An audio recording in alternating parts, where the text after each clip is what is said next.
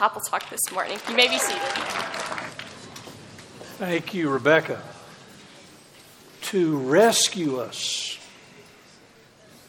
to rescue us from the present evil age, according to the will of our God and Father.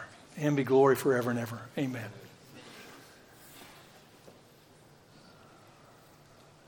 I was surprised by my favorite Christmas gift this time.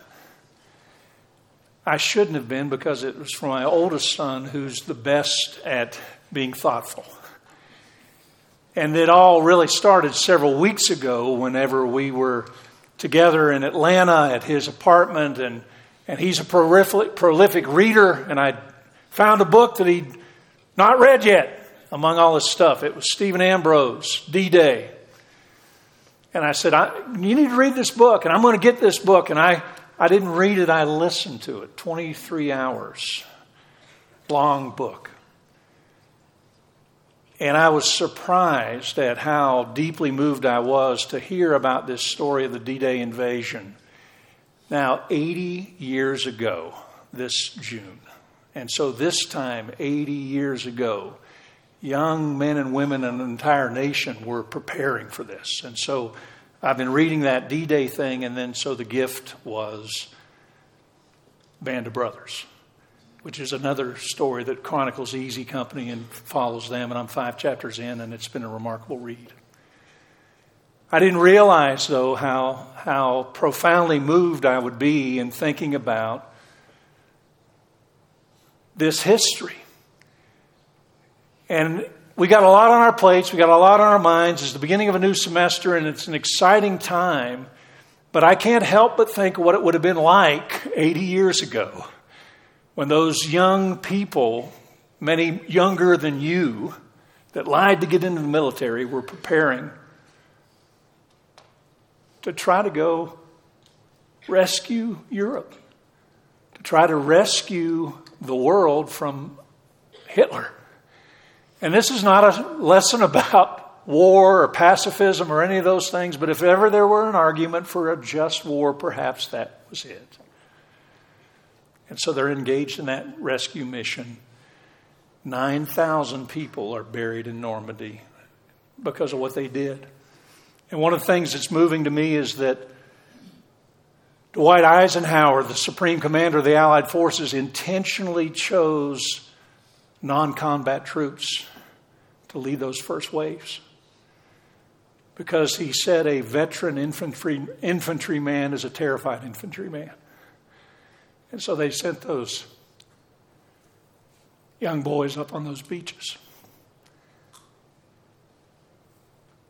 Quite literally not knowing what they were in store for and not possibly being afraid because nothing could happen to them.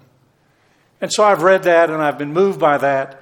But one of the most moving parts was a complete surprise, and it was the prayer when word began to filter back to the nation that D Day has happened. Everybody was looking forward to it. They knew that this was being planned for. Europe was anticipating, hoping for it. The Germans were preparing the, the embankments and the, the preparation to defend themselves. And then finally the day came. It actually was planned for June 5th because of weather. They delayed it 24 hours. And so June 6th, it happens. And the word came back. And this is the prayer of our president, the prayer of the president of the United States before an entire nation. And I want to read it to you and commend it to you. And that's the context. Almighty God, our sons, pride of our nation, this day have set upon a mighty endeavor a struggle to preserve our republic, our religion, and our civilization, and to set free a suffering humanity. Lead them straight and true. Give strength to their arms, stoutness to their hearts, steadfastness in their faith. They will need thy blessings. Their road will be long and hard, for the enemy is strong. He may hurl back our forces. Success may not come with rushing speed, but we shall return again and again.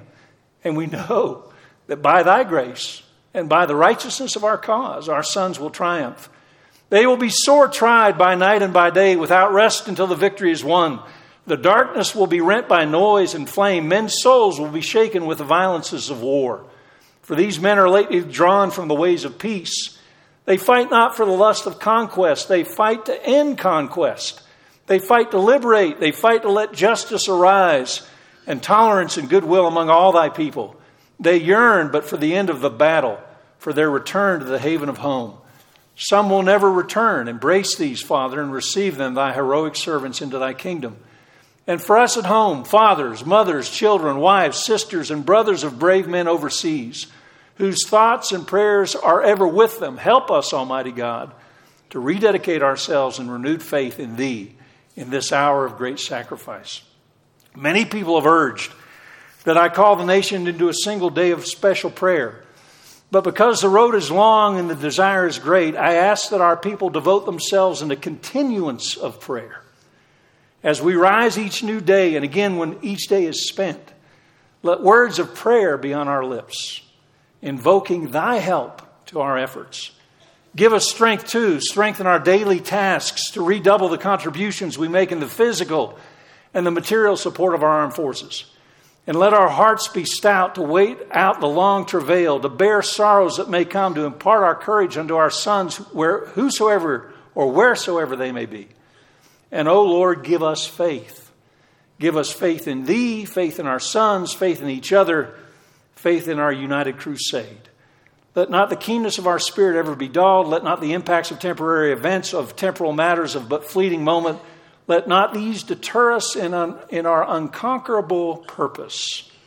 With thy blessing, we shall prevail over the unholy forces of our enemy. Help us to conquer the apostles of greed and racial arrogancies.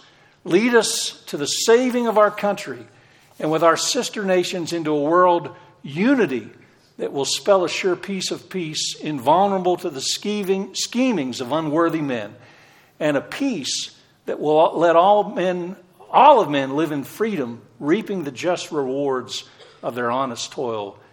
Thy will be done, Almighty God. I don't know how that hits with you, but the very fact that a president of the United States would pray that before everyone is remarkable to me. And I really was moved by that one idea of not a, a day of prayer. I ask that our people devote themselves in a continuance of prayer. And when I think about, and I don't mean to be trite, but the greatest rescue mission that it's ever been the mission of the kingdom of God, where Jesus left heaven and came to this world to save us from our sins, to give us life in the kingdom of God, and to allow us to live what is genuinely the good life right now and ultimately in eternity. Not only did he do that, but he engages us in his kingdom work, and we become a part of that, the greatest of all missions. Living and, and helping other people experience the kingdom of God. It's remarkable. And it's too significant a mission to do in our own power. And so I would encourage all of us in this semester to take the advice of this, to be in a continuance of prayer. As we rise new each day, and again, when each day is spent, let words of prayer be on our lips, invoking God's help in, in our mission and in the mission of the kingdom. In 1964, F.W. Mattox hired an old preacher I don't think we'd hire him today, guys. His, uh, he didn't have any advanced degrees. His scribbled answer to the question, and Yvonne would have a heartache with this, I think, about uh, accreditation. But his, his qualifications to teach Bible were 40 years of hard study. That's what he wrote 40 years of hard study. His name was K.C. Moser. He was a 71 year old preacher when he got here. He was controversial because he taught about grace.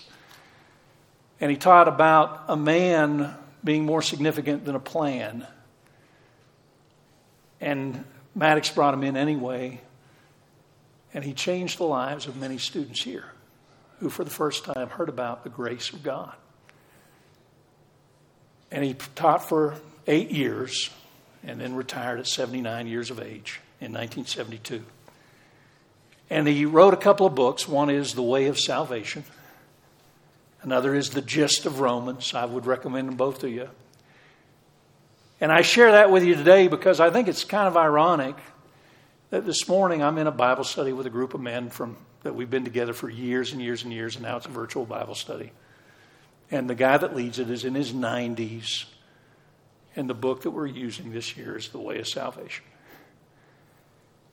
And he said, uh, You're down there in Lubbock. How's Moser thought of down there? I wonder if he's thought of. Today, I want you to think about a person that shared the story of God's grace and is still having influence generations later. And I want to encourage you to bathe everything you do in prayer because the impact you might have on this world that will have a ripple effect for generations to come. Blessings on your day. Go with God. Have a good day.